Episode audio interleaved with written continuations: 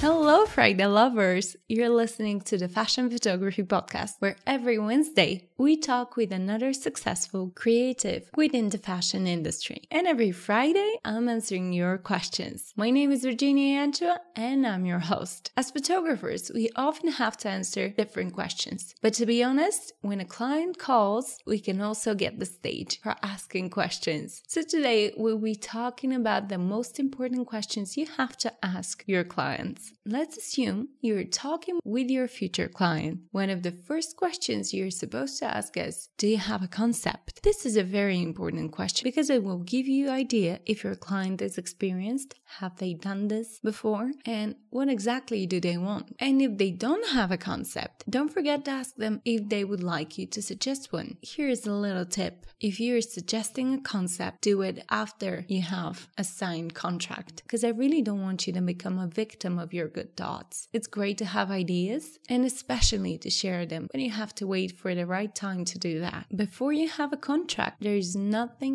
you can be sure about. So, this idea might be easily done by somebody else. So, better keep it. And by the way, ideas are something worth to be in your price list. And in order to form your price list, you also need a few more questions answered. That's why question number two is going to be how many photos do you need? And now we have to go straight to question number three because number two and number three are connected. Question number three is how many pieces do you have? Because if you're talking with a fashion designer and they have, for example, five beautiful dresses, all of these dresses might have a little detail that your client would like to see on your photographs. This can double the number of the final photos photos, and you have to be aware of that. Question number four is How would you like to use your photos? Don't forget that we are photographers and we're giving away to our clients a few things that we have. First off, our knowledge.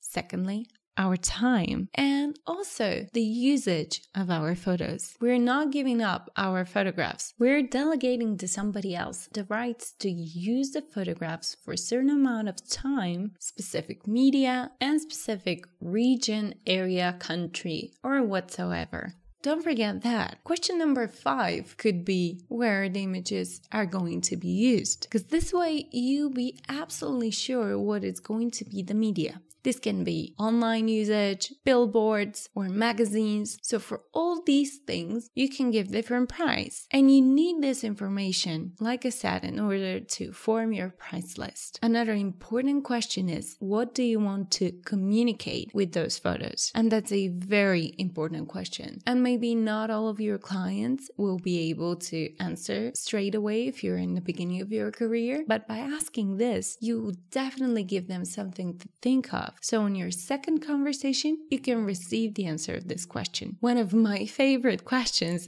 is when do you need the photos? Because there are some clients that are really aware that a photo shoot is a process, it's not something we do in just one day. But there are also people that are just new in this industry and they think that if they call you on Monday, you can do the photo shoot on Wednesday and they'll receive the photos on Friday, which is usually a big misunderstanding. And you're the one to educate them then it has to be in a different way. But I always ask my clients when do they need the photos because I have to make sure that I will be able to fit them in my schedule and this won't be too late for them. My personal point of view is that everything has to be really, really clear before the photo shoot because this way we'll all have our expectations covered. And that's my personal recipe for success and also a long and healthy relationship with my clients. But my list of questions is not over. I promise to share the rest of them with you next Friday. Until then, you can ask all of the questions that you have in our Facebook group called the Fashion Photography Podcast. You can also check our previous interviews and Friday episodes on jutefashionmagazine.com and neverlandmag.com, where you can also submit your fashion editorials. Thank you so much for being with me, and I hope you have an amazing weekend.